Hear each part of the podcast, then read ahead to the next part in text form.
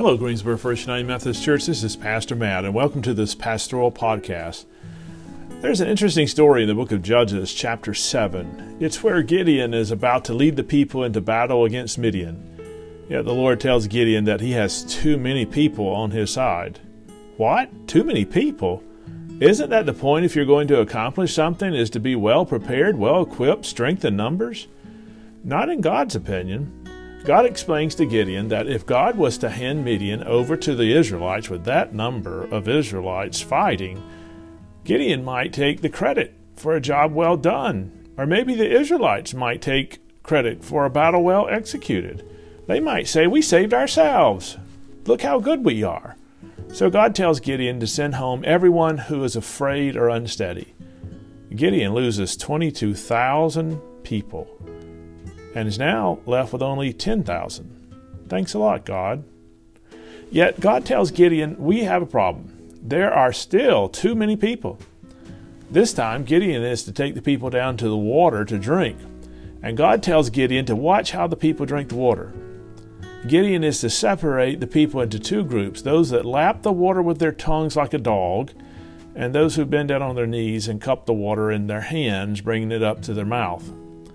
The number of those who lapped the water like a dog was three hundred, and God tells Gideon to send everyone home but these three hundred. So Gideon goes from an army of twenty-two thousand to just three hundred, and the Lord uses the three hundred to defeat the Midianites. When it is all done and said, the Israelites know that only God could accomplish this. It is true what the Lord tells Zerubbabel in the book of Zechariah, chapter four, verse six, "Neither by power nor by strength, but by my Spirit, says the Lord of heavenly forces." Let us consider what we are trusting in and where our trust really is. Are we counting on making it through life and every struggle of life because we have power, strength, influence, intellect, wealth, charm, or some resource, talent? Or are we trusting that only with God's help can we make this journey? I think of two things that might help reveal the answer to the question as to where our trust is. One, when we begin to have less, do we begin to fret? If so, then maybe, just maybe, we are counting on the thing we have less of to get us through. Maybe having less is God's way of just showing us what God can do. Showing us how our lives could be built on a solid rock rather than on sand that shifts. What causes us to fret could be God's way of showing us real life. The other thing that might reveal the answer to where our trust is is this. As we go along this journey of life, to whom or what do we say thank you as we go? Is our thanks to us, or do we thank someone else? Or do we think something else?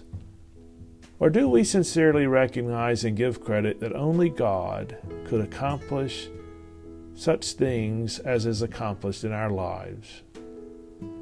Maybe we could do more with less, because maybe with less we would be all the more trusting of God's ability to accomplish far more exceeding than you and I could ever accomplish, depending on our own abilities and our own resources.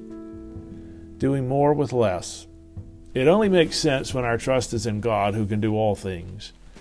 I pray your trust. I pray my trust. I pray our trust together as Greensboro First United Methodist Church would always rest secure in God, and that fretting, anxiety, and worry would be less and less prevalent in our lives and in our living together.